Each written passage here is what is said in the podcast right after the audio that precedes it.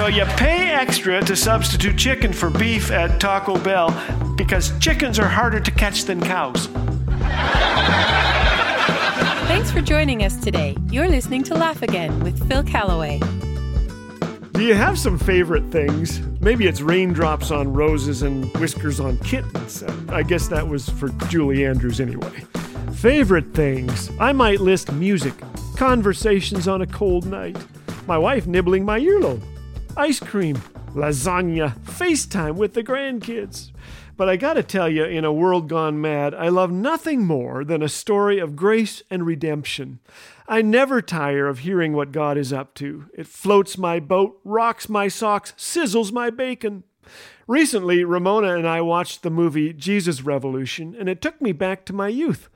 The 60s was a dazzling decade. Flower power and free love were off the charts before they surrendered to reality.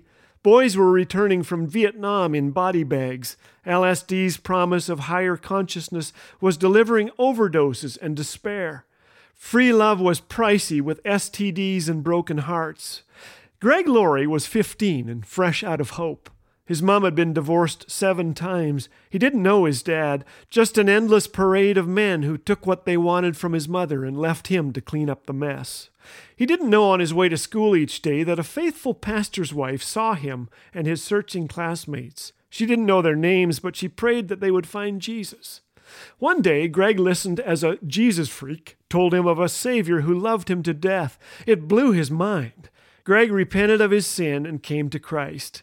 It wasn't another drug induced high, it was firmly rooted in the Word of God. Soon Greg thought it perfectly normal to tell others of Jesus and watch them repent. He came to church. The pastor was Chuck Smith. His wife was Kay, the faithful woman who prayed for Greg. He never dreamed he would preach the gospel for 50 years, hold harvest crusades, pastor one of the country's largest churches, and see more than a million pray with him to receive Jesus as Savior. One was drug addled Steve Mays. Steve liked to crush together 20 dextroamphetamine tablets, add an Excedrin and a vitamin for good health, and swallow the deadly concoction with coffee. One evening, his parents came home and found that he'd wedged the front door shut with towels. A wave of water came gushing out. Steve had turned the living room into a giant indoor bathtub and was sitting in the middle of it, smoking a pencil and laughing at a TV set that wasn't turned on. The next day, as the house and Steve were drying out, he made two sandwiches one for him, the other for Brad, who lived in the clock on the wall. Steve soon turned to a life of gangs and crime. He was lying in the gutter when a Christian couple took him in, fed him, and told him about their church. I walked in there with my gun stuck in the back of my pants, Steve remembers. This little squirt named Orville said, Do you know Jesus? I said, Nope. Steve prayed with the little squirt to receive Jesus, flushed $10,000 worth of drugs down the toilet, and threw his gun into the ocean. The church people buried my clothes, he said. They smelled so bad.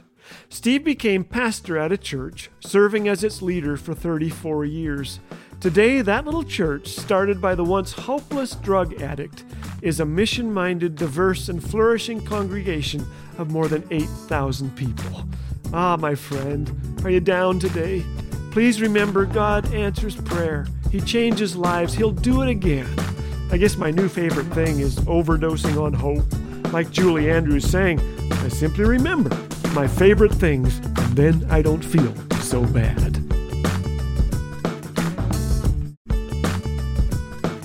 Need a little refresh of the life giving hope we have in Jesus? This month, we're offering a new devotional booklet called Quiet Spaces for Passion Week, courtesy of our friends at Back to the Bible Canada.